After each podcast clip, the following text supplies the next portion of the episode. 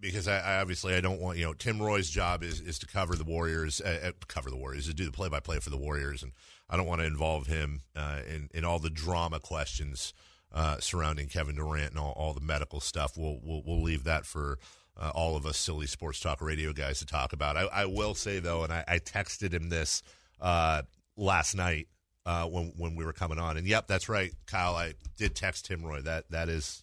That is a big Ooh, thing. I'm Dave. Dave, I text Tim Roye. Thank you. Uh, he had he had this call. N B A play-by-play guys. We all agreed when we played it. We said it several times. This is a phenomenal call. Van Vliet will take it up the floor. Van Vliet down to twelve seconds, ten seconds. Waiting for Leonard. Leonard catches on the logo, steps out. Guarded by Clay Thompson. Six seconds with five seconds. Leonard right side stops. Feeds Van Vliet. Van Vliet, one dribble, get the corner. Lowry is blocked by Draymond. The game's over. The game's over. The game is over. The Warriors have won. one oh six to one oh five. Keep the lights on at Oracle. Dust those seats off. That old barn's got one more dance. There's so much to break down, and, you know, we enjoy so we enjoy breaking down play-by-play. You know, we, we try to be students of the game because, well, I can't do it. You can, Kyle, a little bit. And we bring Tim Roye on right now with the big game tomorrow. First question. I, well, first things, Tim, con- congratulations. That was a phenomenal call. And uh, how are you doing? Is you, I, I hope the blood pressure's okay right now. Everything's smooth.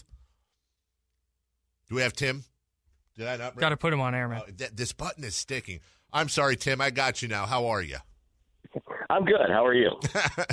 That call was fantastic, and I know so, you're a man. humble dude. I just want to point out, amongst other things, there were a lot of people that had perfect angles on television and, and, and cameras and the benefit of all of that that didn't pick up right away that, that Kyle Lowry's shot was tipped by Draymond Green. I don't know if uh, you have twenty ten vision, uh, how that worked, but but that's something you did that a lot of people missed. Congratulations on that. Well, I appreciate that. I had a great angle. I was, we're in the second row in Toronto on the floor, and the play was to my left. So I had a, a really good angle. It was right in front of the Warrior bench. And then the other thing is that the, the ball just took a little, as soon as there was, you know, the, the contested shot, the ball just did a little sideways spin. And that told me that Draymond had gotten a piece of it, you know, and I picked up on that. And that's, uh, but again, I had a really good angle to look at it. And, and unfortunately for me, that was the case. You know, some, some buildings, It, you know, if it, if that play had been made in other buildings around the league, I wouldn't have picked up on that because I would be up high or away from that corner and in the opposite corner in some places, and so it would have been very difficult to pick it up. You're not making that call in uh, Game Five at Golden One Center. Let's put it that way. Well, yeah, if it was if it was the corner down below us, I, I might have been able to pick that up, you know. Uh, but but yeah, it's just it's just the way it is right now with with radio and the N B A. But but I was lucky to have that that that angle. And um, and also lucky to know that it's it's Draymond, and, and he does crazy things. We're always fascinated by the process for everybody. You know, we talk to Grant all the time and other play-by-play voices around the league, and uh, I'm always fascinated by the process. Uh, you're you're You're, you're, not your sign-off, but the end of that call when you're talking about leave the lights on at Oracle Arena, we're coming home. Is that something that you workshop a little bit, knowing that you might have w- what is a, a very seminal moment in, in Warriors history? Is that something that you're workshopping throughout the day just in case, or is that something that you just leave and decide on the fly, I'm going to lay out or I'm going to come in with a line, good or bad? How, how, what is your process like leading up to a moment like that? Well, I think it was kind of a, the, the, the theme was, you know, especially after Kevin went down, well, the theme was just get this game, get it back to Oracle, yep. get it back to Oracle, get the get the mojo back there a little bit, and then, you know, force a game seven, and then all bets are off. And so that's what we were talking about throughout the, the game, Jim Barnett and, and yours truly, about, you know, just get this thing back to Oracle, and then, you know, we'll see what they can do on, on Thursday. And so I think that was in the back of my head, you know, when it was coming down the wire, just just hang on here, get it back to Oracle, and, and and see what you can do there, and, and see if we can force a game seven. Tim Roye joining us, voice of the Warriors. As I said in the lead-up to this, obviously there's a lot of drama and a lot of talking heads in regards to Kevin Durant's injury, and here's what I'm not going to do. I'm not going to bring the play-by-play voice of a team on and ask him to comment on the team's medical staff. What I will ask you about is Steph Curry following Kevin Durant to the locker room, Kevin Durant having his arm around Andre Iguodala's shoulder. For all the talk and narrative, and to be honest, some of it fair, we had the video of the Draymond Green-Kevin Durant spat earlier this year. it really seems, and I don't know if this is something that's happened lately. I don't know if this is something that's been there all year, and and we, and I mean me, not you, but us in the media have missed. It really does seem like there is a, a deep bond between Kevin Durant and those teammates, and, and, and, and maybe not the fan base, but certainly with those teammates. Yeah, and I think I think going back to, you know, when when Kevin Durant was trying to decide what to do with his basketball career, and uh, you know, the Warriors didn't, you know, the, the the general manager was there, but they asked him, you know, hey, we're we're going to go talk to Kevin. You know, they came as a group, and I remember Kevin's, you know, comment was, it seemed like they were talking like as one, you know, like there, there was one voice in the room, and, and so I think he he wanted that kind of relationship, and and you know, the fact that the, the, one of the reasons why the Warriors are the Warriors is, is that they're they're able to survive the spats and the egos and everything else, and you know, what you saw from Steph Curry is exactly why, you know, they're able to keep all this together. Is that Steph is Steph? He's an unselfish guy. He's the most down to earth superstar you could ever meet, and he cares about everybody. And uh, that wasn't. You know, that wasn't for the cameras. That's who Steph is. And and the fact that he was doing that right in the middle of a game, you know, and Andre's there as well, I think it just shows that, that you know, they, they weren't they weren't there just to help a guy get off the floor. They were there to, to help Kevin Durant, you know, handle this moment with his, you know, basketball life staring in, in the, right in the face. I want to transition back real quick to, to the game if we can here. Um How much of of an impact did it, because Nick Nurse, the the Raptors are rolling and the Warriors can't seem to hit a shot. It looks like their legs might be leaving them a little bit. And then Nick Nurse calls back-to-back timeouts with just over three minutes left, and it seemed like that gave the Warriors kind of a second win. Their jump start, their jump shots started falling. Uh, they started flying around on defense again and got some huge stops. Uh, how much do you think those timeouts kind of kind of swung Game Five in, in the Warriors' direction? It did, but I understand entirely what Nick Nurse was doing there, because if you looked at Kawhi Leonard the last time up the floor, he was gassed, and he needed to, to regroup. And, you know, Kawhi is still not the Kawhi of three years ago, as great as he is and as unbelievable as he has been in this playoffs. Uh, he is still, you know, physically not the guy he was a couple of years ago. And I think Nick Nurse looked out there and said, if I keep this going, he's going to run out of gas, and they're going to get right back, you know, to the lead. I need to give him a break. And so um, and it was interesting, too, because Kyle Lowry, when he had the ball, kept looking over to the bench like he expected the Raptors to take a timeout. Like, he almost knew the same thing. So now I was a little surprised he took the two. He said, well, he was going to lose one. You know, I'm a I'm an old-school guy. I would have ran that group out until until the mandatory timeout just to – see how big of a lead I would have gotten, and and um, you know, and and and then give them the rest and whatever. And if you take your last time out somewhere down the way to give another breather, that's fine. I I would have run out the, the run, but I understand entirely what he was trying to do there. Tim, I got to ask you, um, coming out of that game and coming into this game six, I think losing game five the way the Raptors did can have a really negative effect on their psyche, especially coming into a game six in a Oracle arena that is going to be a madhouse. Do you think if the Warriors jump out to an early lead that losing game five the way that the Raptors did can really affect their psyche tonight? Well, I think it it, it might affect some of their guys, uh, but I don't think it's going to affect Kawhi Leonard. You know, I'm I'm really questioning the fact of whether or not he's human right now. Uh, yeah, I think it's I think it's some sort of a cyborg in there that's, you know, right. See ball, get ball. It's like, uh, bucket. You know, bucket. he he. Uh, I don't think it's going to affect him, and he's been there before. You know, he's been in the final moments with, you know, San Antonio when they're playing Miami, and they and they had that unbelievable series of beautiful basketball, but. Um, So I think, it, but I think it could affect some of their other guys.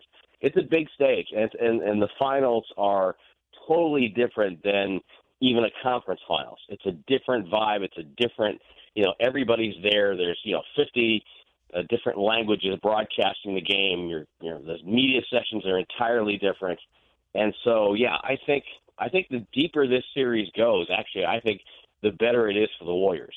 Because I think, I, I, this, you know, Toronto's been going with a short rotation, and I think that's going to wear on them as this, this series goes down. And I think also, too, that the the magnitude of the moment, you know, starts to sink in the closer you get to the absolute end. And so I'm I'm hoping that comes into play for the, for the Warriors, but I don't think it will affect Kawhi Leonard. Talking with Warriors radio play-by-play voice Tim Roye. Uh, Tim, it looked like Steve Kerr took Alfonzo McKinnie kind of out of the rotation last game, or at least uh, late last game, and then he was playing Jordan Bell in the fourth quarter. It, did we maybe see the last of that of that little uh, switch in the rotation by Kerr?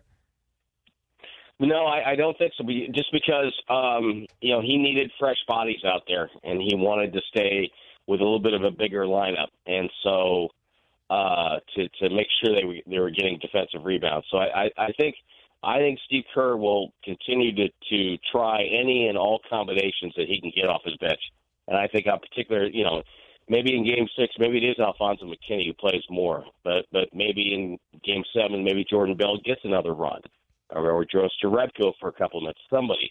I think he's going to try all kinds of combinations because now, without Durant, he has to replace some firepower. So if somebody comes in and hits a couple of shots, then I think that player's going to stay on the floor for a while because they need that kind of productivity. And that's why, you know, I think a real key player for the for the Warriors in these last two games is going to be DeMarcus Cousins.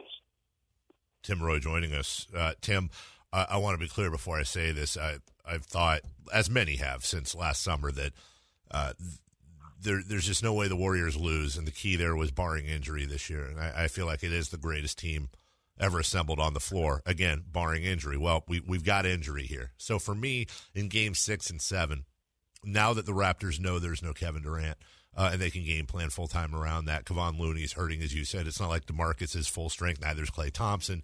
There's so many things going against the Warriors. I have such a, I have such a tough time, Tim, seeing them pulling out two in a row against the the, the Raptors.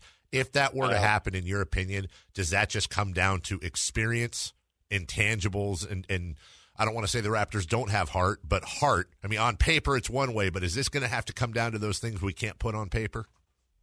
Yeah, it, it might. It might come down to that because you're right, because now, you know, Toronto can go back and do what they were doing before, which is they're going to, you know, Steph Curry is going to see multiple defenders.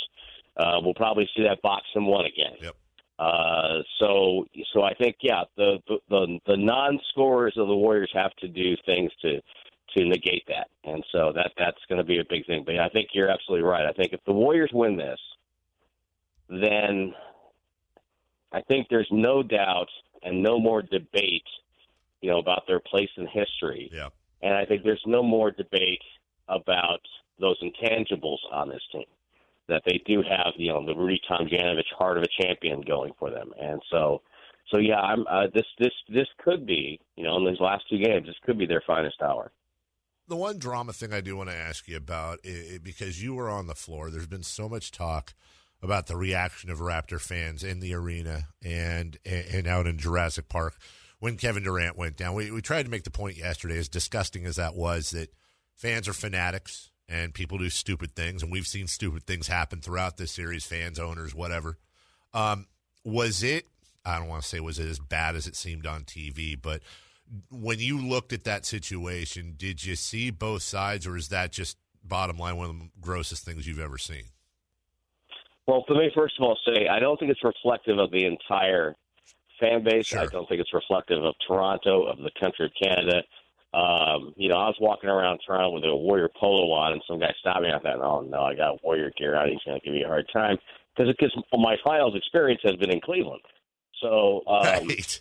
Right. So, so uh, and those people, they they take it a little more serious than most. Okay? Right. So, uh, so, uh, you know, the guy goes, hey, that's a good looking polo. Welcome to Canada. I'm going, oh, my God, this is great. Right. But, uh, But, but it, it was palatable. It was palatable. You, you could. It was definitely, you know, uh, a cheer, and then you got a guy. People were waving goodbye to him, and he's still on the floor, for God's sakes.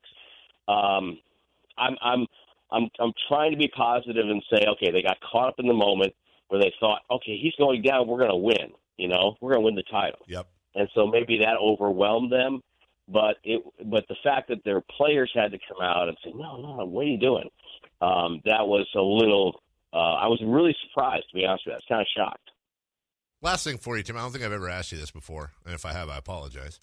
Uh, what do you do with your rings, and do you break them out? Are you a put-them-in-the-drawer guy? What do you do? Uh, I insure them. That's what I do. Um... That's right. Is there a situation like a dinner, an awards banquet, you know, where you just you, yeah. you need a little extra bling in there? Come on. Well, if I, if I go to a speaking engagement, I might break one of them out. Okay. Uh, simply because the, the people who see it, that may be the only time they get close close to a ring like that. And sure. and and granted, I have a staff ring. I don't have a player ring, so there's a big difference there. Uh, right. But um, but it's, they're still wonderful and tremendous and awesome. And, and occasionally, like if I go to a, a dinner party and somebody says, "Hey, you know, why don't you bring, you know, hey, my you know cousin's coming over. Can you bring over, you know, one of the rings or something like that?" And I'll say, "Okay, sure, I'll do that." But but most of the time, they stay locked up and and and uh, heavily insured. Gotcha. I'm just I'm just glad you're not a, I leave them in the drawer. They never see the light of day. I mean, you know, I I, I try to. Um, I, again, like I try, I try to do it with, with people so that they sure. they have fun with it, you know, and that they can see it and and um, and, and and enjoy it. So I, I, I try not to do it too much. Once in a while, I'll wear it out with grown outs for dinner or something like that, but but not too much. People ask you to put it on every once in a while. Uh, they they do, and then my, my, my line's the same wherever. If I have it, I have it with me. I say you can you can put it on, but if it doesn't come off the finger, the finger comes with me.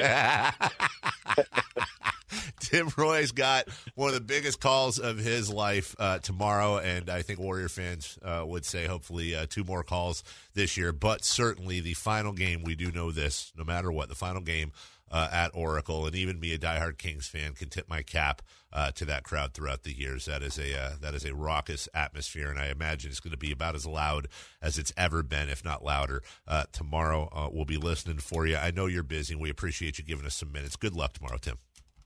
Oh, thank you, Denver. I appreciate that. You know, I've been really lucky that, that you know, throughout my broadcasting career in the N B A, I've had two really great buildings that were loud and with great fan bases to work in, Arco and Oracle.